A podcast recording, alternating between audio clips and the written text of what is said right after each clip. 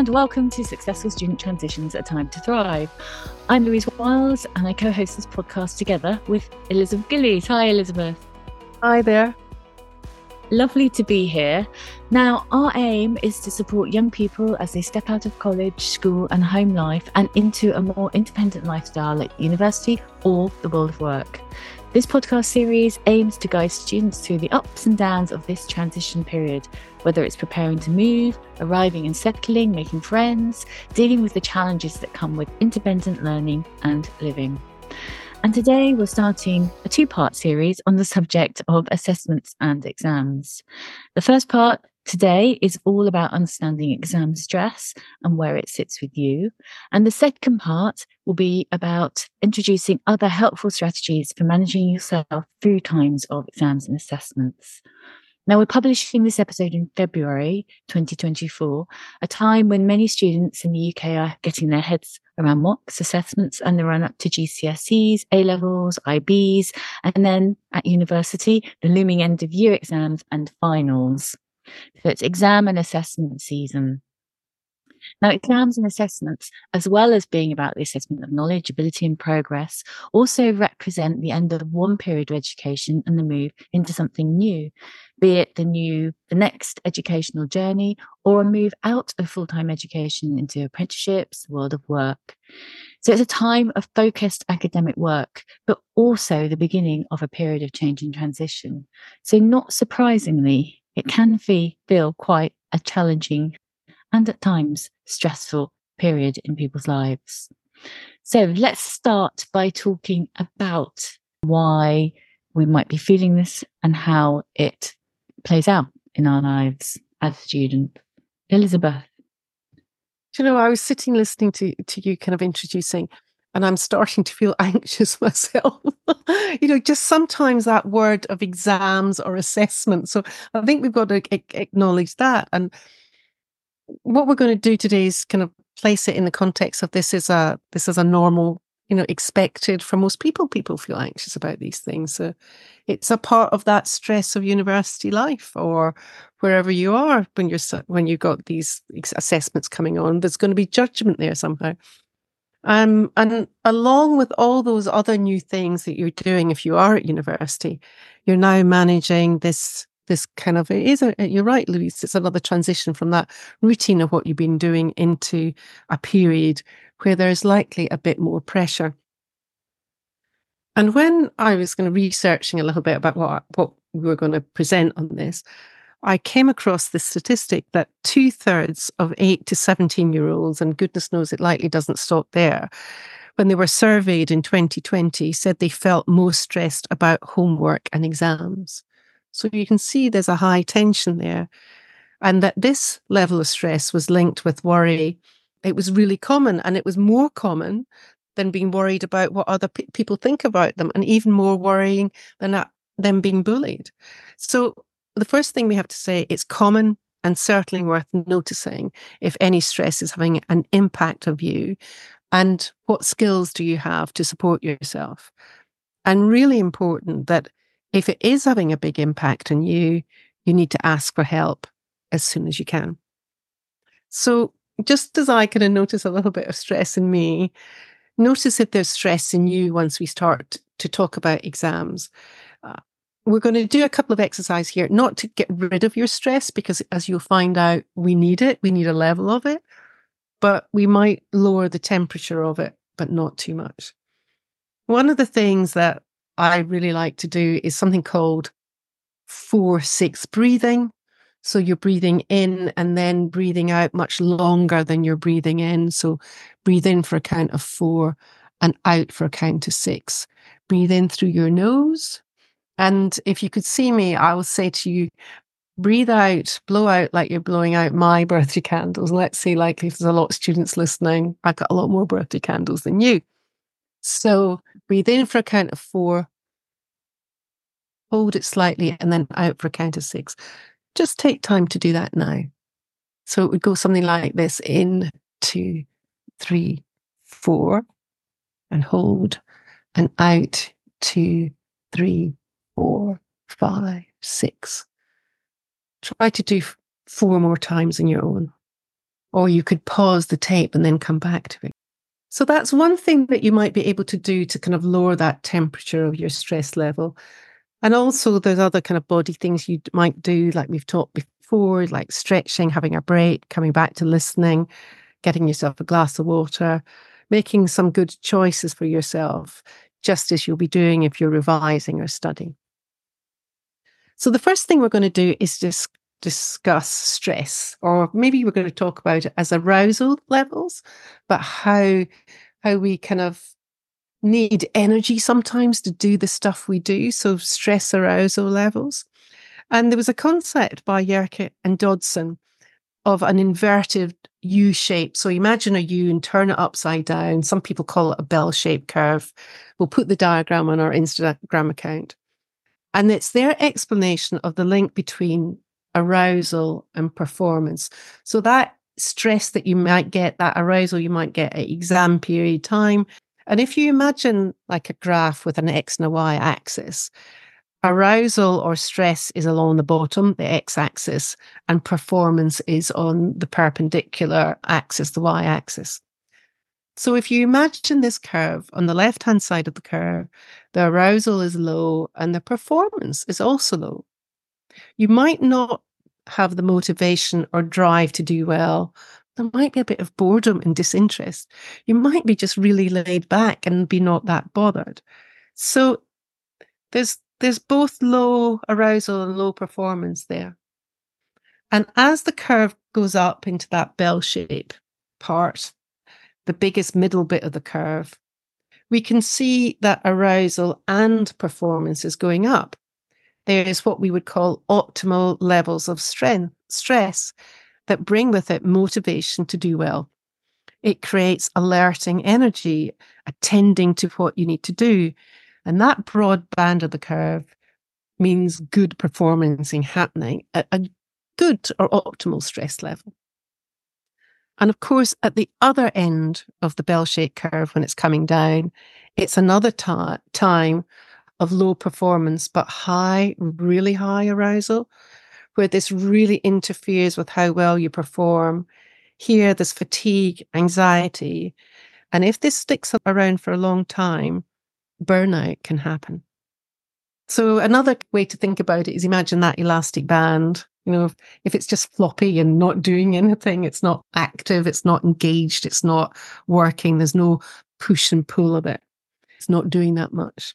And then we give it some good tension that it's stretched, it's focused, it's performing. But of course, the high arousal comes if we really stretch that band out to its limits, its kind of breaking point. There'll be low performance and low input at that at, at that higher end of the curve. so what do we learn from this graph? We learn that stress is a normal response to, acquire, to a requirement to perform, that not all stress is bad. Some level of stress is helpful to promote performance, to get out of bed, to study, to make a plan, to help us remember and tune into previous learning of what you've done. And in, in exams and assessments, you know, you've likely done all this kind of stuff before, and there was likely a level of tension around. You've had some things that you've done before that have been good enough stress to get you into that. So we're kind of saying to you now, you need to listen to the signal of stress. We've talked about reading signals in your body before, and we're going to do that again today. In we talked about it in that inner world podcast. It might help to re-listen to that as well. But most students will feel stress around exam times when you're handing in assessments. And for some students, of course, this t- stress can tip you right into that right hand side of the curve. And when you're getting into that into that area or getting close to it, this stress can be really difficult for you. And we'd asked you to really notice if you're getting close to this point. This is when you need some help. You need to talk to your tutor, someone who could help you understand your stress and help you develop some strategies that work. So, in the podcast today, we're going to be focusing more on helping you with ideas and strategies that will help you keep in that middle range of the curve. Not about when you get across into the right hand side that's when you need more expert help. And if you did listen to Louise interviewing people from Bristol University, that certainly gave us a wealth of resources and people to go to at university if those things are troubling for you. So I want you to have a little bit of reflection time when I've been talking about that curve. Can you see yourself on those different parts of the curve? Are you aware when your stress or arousal is low, when it's maybe at that optimal level? And sometimes when it when it can maybe just get into that high level, hopefully that's really short. When are those times? And it kind of reminds me of that Goldilocks and the Three Bears, just too little, just right, or too much. So, can you notice when your stress levels are in that? First of all, I want you to be thinking of what does it look like when it's not enough for you. It's you're on that low level or you don't want to perform or you're you're finding it hard to kind of get going and stuff. Louise, when's just right for you? What what happens there for you? Okay, I'll just relate it to sort of work yeah. and yeah, rather yeah. than just general life. But I think it's probably when I'm doing something that something's meaningful to me and it matters to me. So I've kind of got that sort of vested interest in what I'm doing and I know why it's important to me. And I've got quite a high level of interest. So it's not tough to be doing the work. I'm quite enjoying doing it. And because I'm enjoying it and because there's a strong high level of purpose, I am able to sort of test myself, push myself a little bit. If I'm asked to go a bit beyond the norm, that's fine because it's it's something that yeah, I feel ready to do.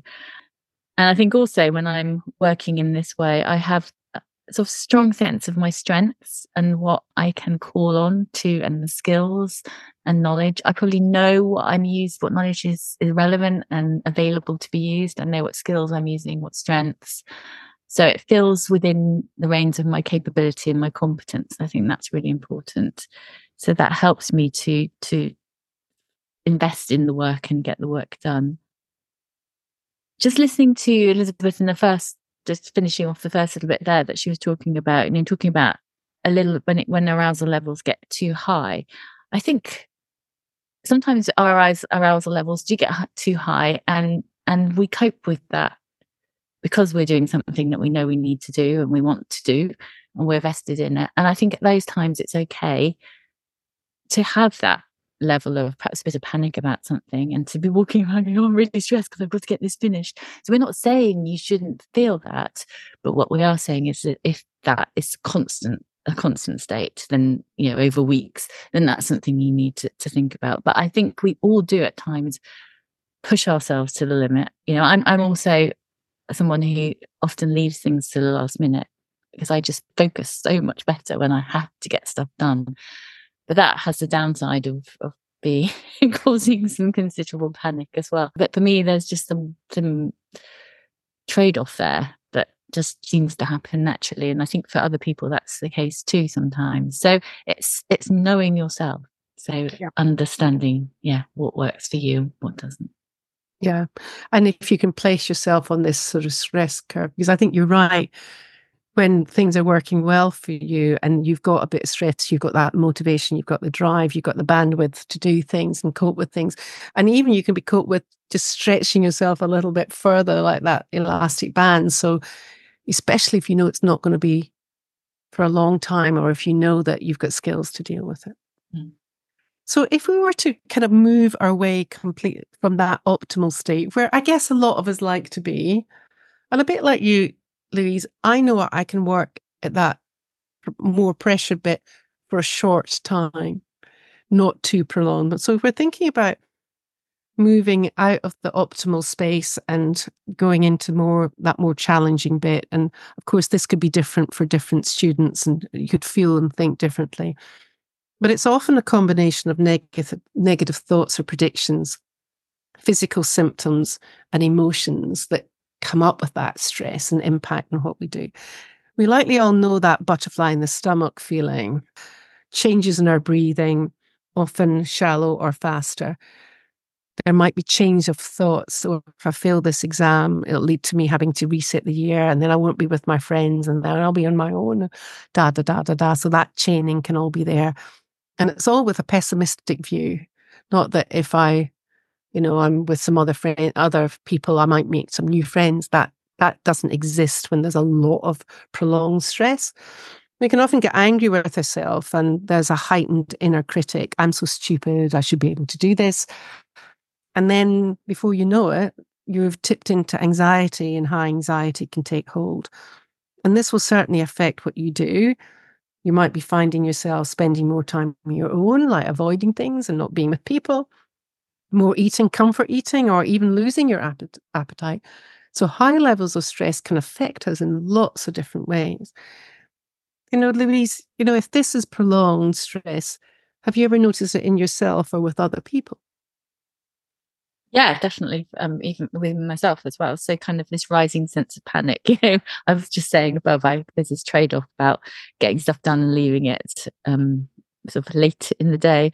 And so I do open myself to that kind of situation where there perhaps is a rising sense of panic. And then I start, yeah, to talk to myself. You know, I'm annoyed with myself. Louise, you always leave everything to the last minute.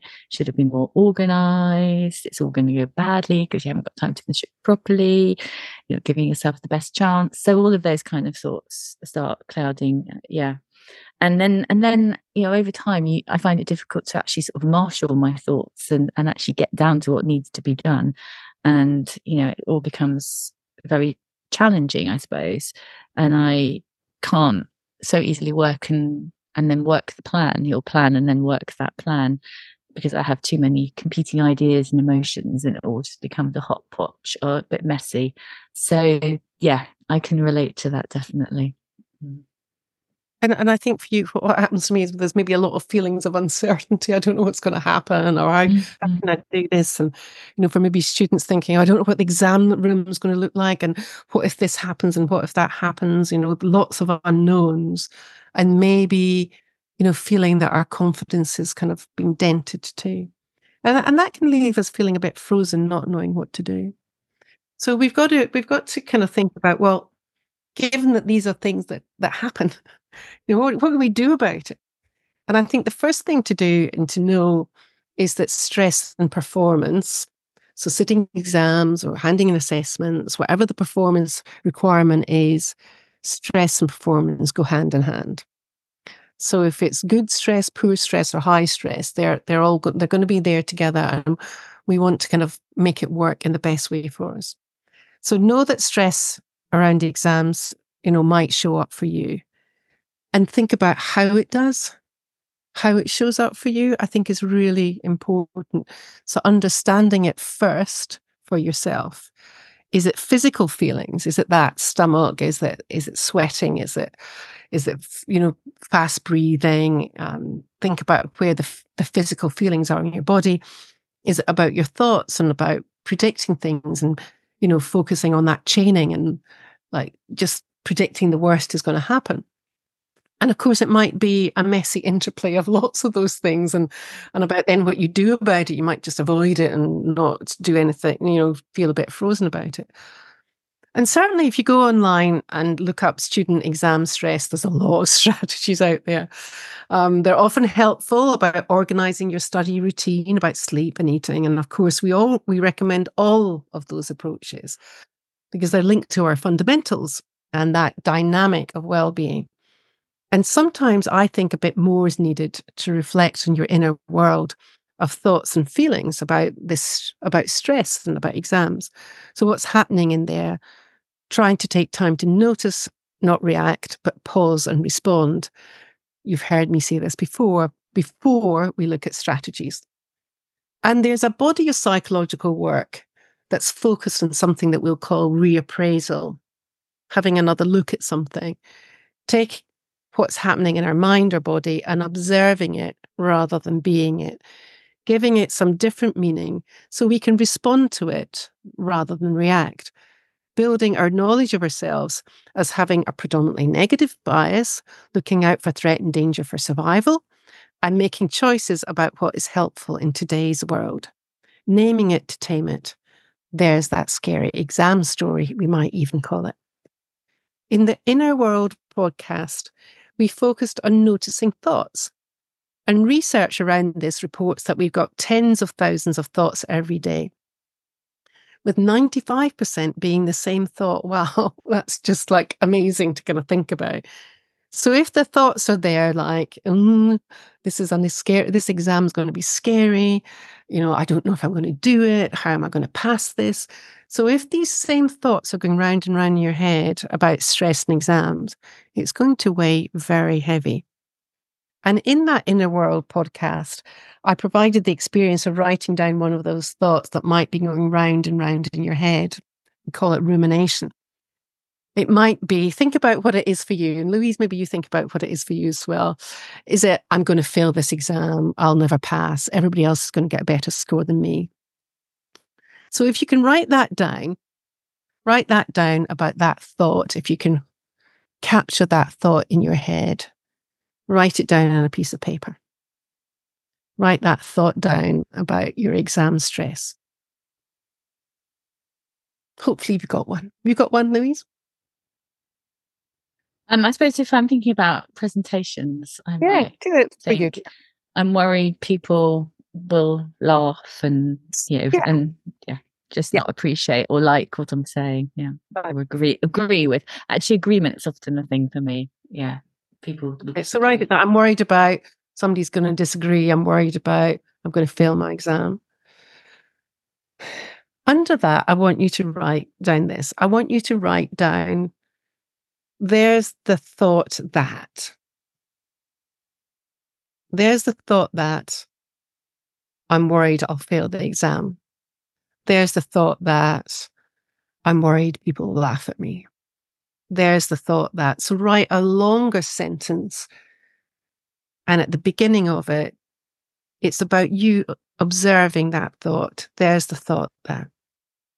If you want to just to stop the recording now and maybe do a couple more for you on that one, write the immediate thought you've got and then write it down with there's the thought that in front of it. And you might notice in yourself when you're reading that or writing that, you might notice something. Louise, did you notice anything about it? Yeah, I think writing there's the thought that it kind of just puts a distance between me and that thought. It makes me observe the thought rather than be the thought. So, um, and gives me a moment to question it and to think, okay, yeah, there's that thought, but actually, yeah, it's not. That's what a, it is. That's a thought. Yeah.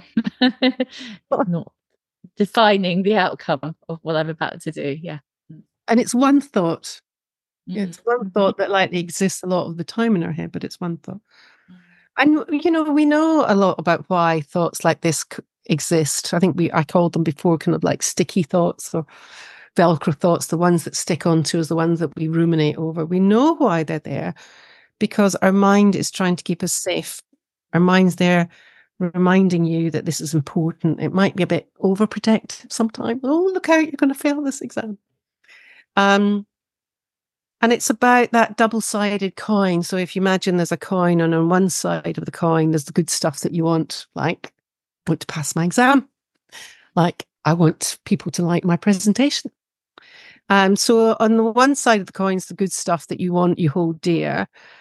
And of course, on the other side of the coin, it's not the bad stuff, but it's the challenging stuff. Whatever is linked to your good stuff, there will be challenge about it. You know, I often say to people, well, I don't know, do you support a football team? And they'll go yes or no. But if they go no, and you say, well, if that team lost, would you worry about it? No, I wouldn't worry about it because that's not a challenge to you. It's only a challenge when you hold on to something dear and it becomes your good stuff. So notice then, whatever those thoughts are, that's your good stuff. And we're saying that there will be challenge with that good stuff. So it's somehow accepting that's a challenge and then kind of dealing with it. Can you see how that might um, play out with exam stress, Louise? Yes, absolutely. And I think the challenging bit is that I think so much of so much is often tied into the the outcomes of exams and assessments, isn't it? You know, we're thinking past the actual event to the outcomes, the implications. You know, and so if you're doing A levels and you're thinking about the university places um, that you may or may not get, Um, and if you're in your degree, you're thinking about the two one on the first that you want, that you need for whatever comes next. So I think it's really easy to go down that catastrophizing, ruminating route and start to build up that story in your head that, yeah, this is challenging and it's leading me in a way, but that kind of is what I call catastrophizing talk. And I think, you know, we can think about our thoughts in two different ways. You know, there's the ones that are around, I think, warranted worry. You know, doing an exam is stretching, is challenging in itself. So focusing on that and thinking about that. But building a story around why beyond that exam and you know how it may implications might grow just makes it much worse. So I think kind of stopping ourselves from ruminating and catastrophizing is really important. And it's actually quite a waste of cognitive energy as well, because it distracts us from that focus thinking that we actually really need to do. So it's totally counterproductive, um, really. And then it leads to inaction because we kind of freeze and or, run away. One of the ways, those freeze and flight reactions.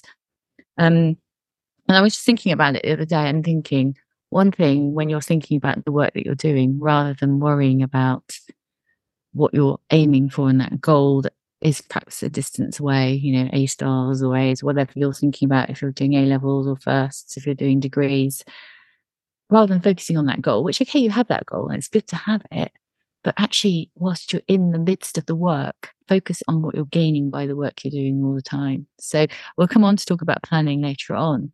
Um, but you know, think about okay, I need to do this this week. And at the end of the week, this is what I've done. And you focus on that game um, and keep it very much in the present. And that's so much more helpful thinking. And it recognizes progress. And that's a really positive thing too. Yeah, slightly gone off the tangent there, but I think. Oh, I know yeah. that was really helpful, Louise, because that staying in the present moment is a really good thing and a hard thing to do. I mean, these things we're talking to you about today is like about unhooking from some of these thoughts that you've got, getting some distance from it. It's a skill and it's something to practice, you know. And if we'll maybe put some reading resources in in the, uh, you know, uh, as helpful, but sticking in the present moment is a is a skill to be able to do because we're either we can be thinking about what's what time zone do we live in you know, some people are able to live in the present and be thinking about what they're doing now and what they're focusing on now. And that can be a really successful thing to do. Some of us are always looking into the future. Oh, what's going to happen, you know, in two weeks' time or a year's time, or they're in, they've got that very future focus. And that can be helpful, but maybe not so much in exam times, or maybe, or maybe notice, or be thinking about the past when you failed exams in the past or you didn't do well. So I, I really like that you capturing kind of trying to keep in that present moment, focusing on what you need to do now is a really good thing. Yeah, because what you do now actually builds your future anyway. So. yes. and and one another way I kind of you know responding to our thoughts as signals and not truths i think is a really important thing that mm. it's not a truth that we're going to fail this exam because we don't know you know we, we've no idea and it's it is about i think you know you were saying uh, one of the way that we can look at our thoughts are or be thinking about things there's maybe some things you have to problem solve and those are good things you know you have to think is this a problem solvable thing? Like how do i study at my best? That's something you can problem solve. But a hypothetical like what if i fail my exam? That's mm. what's good about what's necessarily good about focusing in on that? So it's knowing a time to problem solve and knowing a time to kind of try and distance yourself from those thoughts. And another thing, another kind of technique I wanted to share with you, or a kind of strategy, is about I like this thing about think thoughts. So it's the T, the H, the I, the N, and the K. So a way to interrogate and be curious about your thoughts is think, is this thought true? I'll fail my exam. You don't know. You don't know. Is it helpful to you? It might it might boost your stress levels into that optimum zone, or it might not. It might push you over. Is it important for you? Yeah, it's slightly important for you at this time when you've got to do it. There's a t- deadline coming up. Is it necessary for you to think about this? That's a bit, a little bit debatable. Is it kind? And you know, for my link with all the work that I like on inner compassion, it's a, it's certainly a thing to be thinking about. Is it kind to yourself to be thinking, I'll fail this exam? So true, helpful, important, necessary, kind. Another way maybe to unhook. So we've spent time reflecting on thoughts as signals. And now I want to turn to our emotions. And there's really interesting work from Professor Lisa Feldman Bar- Barrett. And she's got a great TED talk, easy to listen to, tune into. You have more control over your emotions than you think. A nice, nice title. I'm not sure about the word control. I think I prefer response, but there we are. That's just me. But she suggests that emotions are not reactions to the world, they are constructions of the world. And just as we're gaining an understanding of how and why thoughts are made, it's important to understand about our emotional world and with implications on thoughts and behavior. So it's about reinterpreting or reappraising what's happening. And I've got a kind of recent example about it. I, I think it kind of fits well. So I went to a new gym with a, a group of friends to try out some new equipment. Um, you know, you likely know there's a lot of interest in cold therapy, like ice baths and wild swimming for well-being. And they had this thing called a cryotherapy chamber. So it's, I tell you, it's icy cold. There's first a holding room when it's minus 60 degrees for 30 seconds. I already hear you take it, Louise, take an intake of breath. And then um, another um, room, it's a hundred, it's minus 110 degrees, and you've got to be in there for two minutes. And I could notice myself when I was thinking about the stress curve that I was in that mid range of the stress curve. I was motivated to do it, especially because I was in a group of friends, and I also was about curious about what might happen. I did some have some thoughts about how am I going to manage this, and I could feel some tension in my body. And several questions came from me and the group, which was clearly our flight response. We were asking, if it's too much, can I just, I push the door, isn't that right? I push it rather than pull. and that wasn't a freeze response, sorry for the pun, available in this situation. So my first step into the minus 16 wasn't so bad. It was cold. And knowing I was going to get colder, my mind was predicting and anticipating I was aware of what was going in my mind. It was trying to protect me, saying, This is really cold, Elizabeth. Are you going to be able to manage it? So then in the minus 110, at first I had a strong feeling all over my body and I noticed my heart rate increasing. So, how could I appraise this situation? Well, the first appraisal I could have made was I'm starting to panic. There's my heart beating fast. I need to get out of here. I need to push that door. That's what I was supposed to do, wasn't it? Push or pull? I can't remember. Right. So I can't cope. I could have appraised it like that. Or another appraisal could have been my heart was pumping fast to work the blood around my body, doing what it needs to do. It's got its own intelligence. It knows that my body's cold. It knows that the blood needs to come around my body. And that's why my heart's pumping fast. And I chose the latter. I did the two long minutes and they were long. Um, and I have to say, afterwards, those endorphins kicked in and it felt good. And I felt I'd achieved something. There was that bit of that elastic band stretch that was a bit much, but it was time limited. It was, it was bound up in those two minutes. And of course, we were all being carefully monitored. There was a professional in the gym, and we all had a health check before it. So, how does that link with exam stress? Well, reading your body signal, that emotional signal, and giving it meaning is important to you. And, and there was me kind of choosing my signal and what I wanted it to mean for me that um, exam session might bring out feelings of uncertainty, feeling a bit shaky, breathing quickens, butterflies in the stomach, that those body experiences.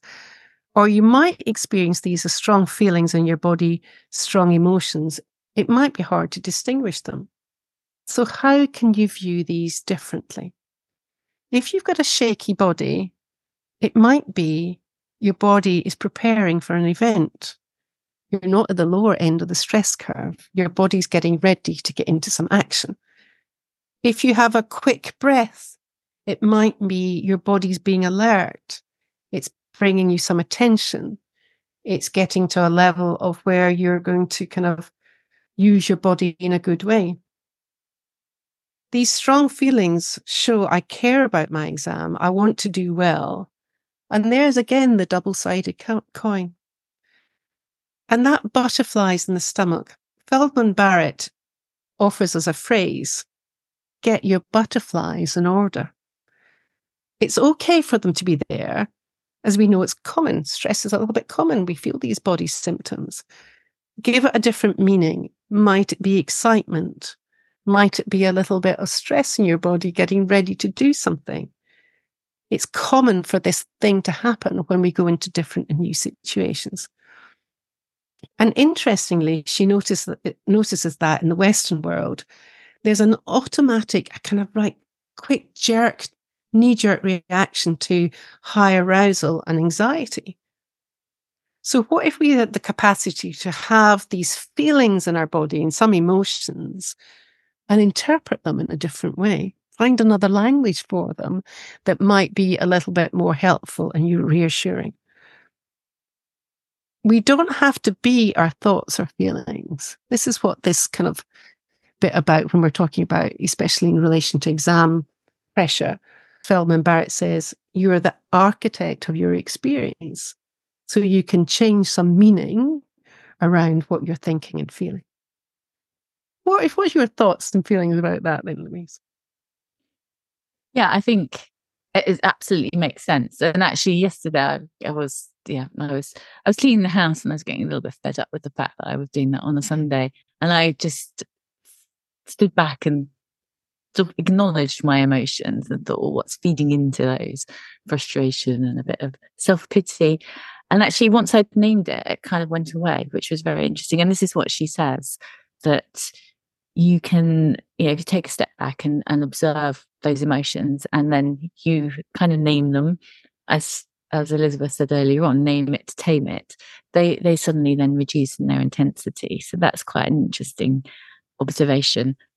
I think she tells a lovely story about doing a presentation. Oh, I think doing this TED talk, she was feeling very highly aroused. She she calls emotions high high arousal. She she ever ever the scientist, but she she was standing off the stage and getting and obviously feeling quite um, high level of arousal because she was going to do the presentation, which she realized she could name as, oh, I'm really anxious about this and I'm scared I'm going to make a mistake and it's going to go wrong. Or she could name it as determination. So she chose to name it as determination. I'm determined I'm going to go out and do a really good presentation. That's why I'm feeling like this. This is just my body getting primed with that determined feeling.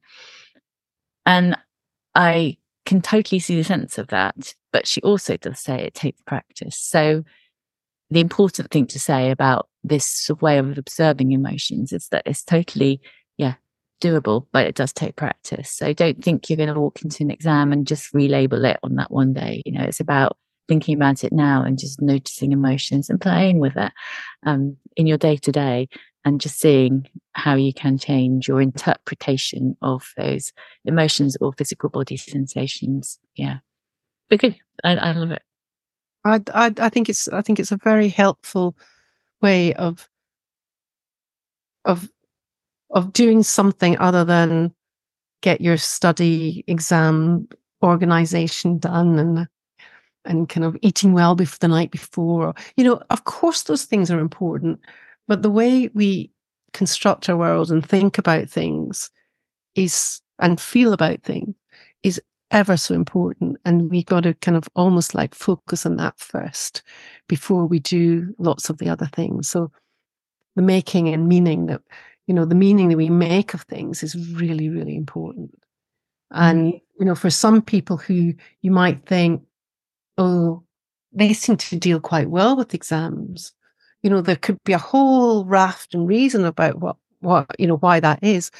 But one of it might be because they, they're kind of observing and naming things and, and, and relabeling, reappraising things in quite a positive way.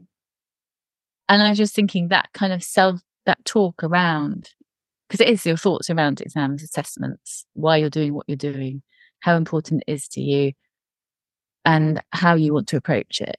You know, that that's all the work you need to be doing now that then will create a calmer approach to exams later on. So that's another reason for thinking about this now in February and starting to practice this uh, this thinking approach so that you you are able to be clear in what you're doing and why you're doing it and put the work in because the work also is the other side of all of this. You can have the thoughts, but if the, the thoughts don't lead to the work, then you're still in the same situation. So it's kind of how you utilize strategies like this to to produce the more positive, helpful thoughts and emotions around all of this that then enable you to do what's needed. Yeah. And it's all a kind of interactive cycle, I guess, is what I'm trying to say. It took me a long time to get there. But oh no. And and I think the thing you're right, Louise, is this is work. This is mm. work be done. You know, it's not necessarily, and I'm not saying this is easy. Get, you know, you know, get a get a routine and get a study pattern and get a study buddy and all that kind of stuff. They might seem quite more.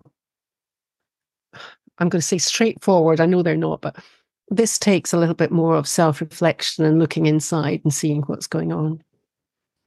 And it might that this deeper dive might help you when those other usual strategies don't work it is about that making meaning of our experiences and gaining and growing knowledge of ourselves, that kind of self leadership, being able to take yourself to a different place and not stay in the same old place. Knowing the stress or pressure that can enable you to do the things that you need to do. And it's a good time to have this perhaps a, a time to explore these things when you're at university learning lots of other different things too. Yeah.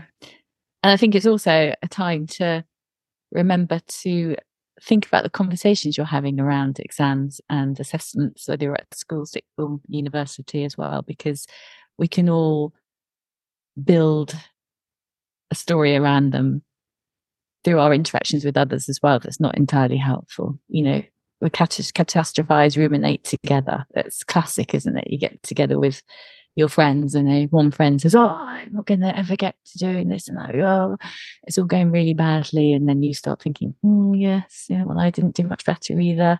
It's going badly for me. And then we start to create these stories, narratives yeah. that just aren't helpful. So think about, yeah, the narrative that you're creating through your thoughts as well. So, next time when we meet, we're going to share some other strategies and not surprisingly, they're going to be linked to our fundamental se- series. Um, so we'll leave you with that, with those kind of messages today. Read the signals and act on them, right? Notice what's happening. Notice that you can change. Notice you can do something different when you tune in. Mm-hmm. thanks for tuning in to us today. Bye bye for now.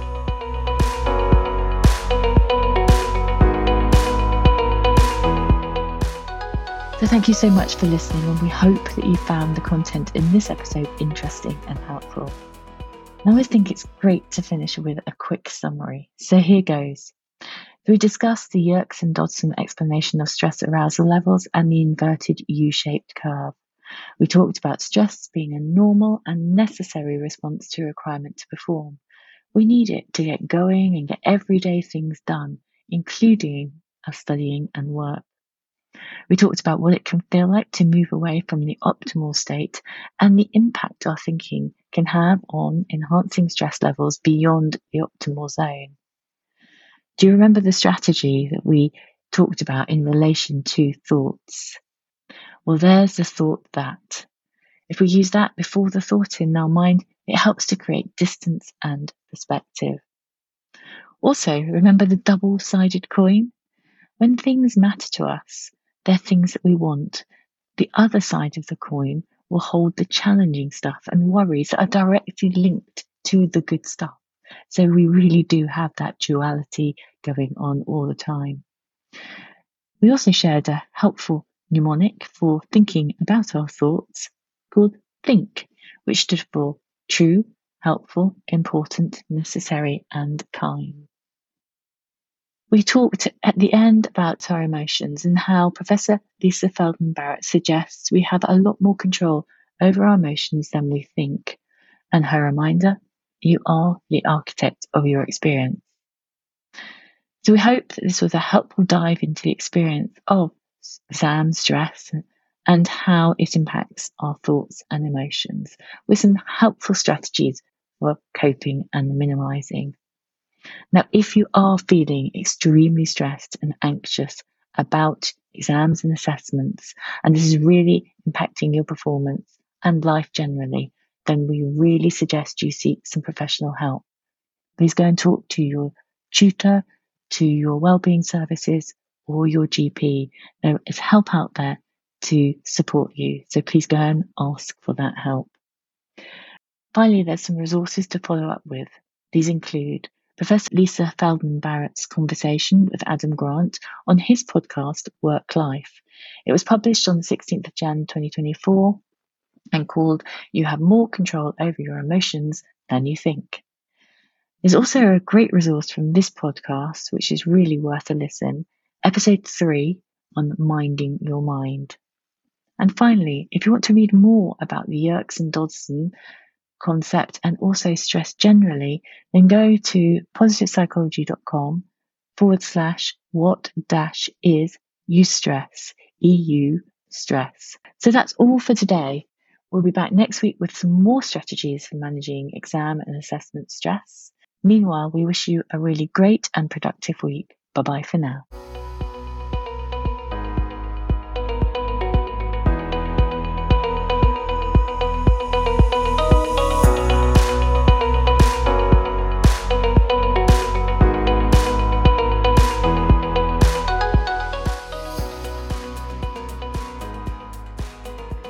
for the legal bits. The information contained in this podcast is for information purposes only. The content is not intended to act as a substitute for professional advice. Please do not delay in seeking professional help for any medical or mental health condition. Use of the information on this podcast and associated materials is at the user's own risk.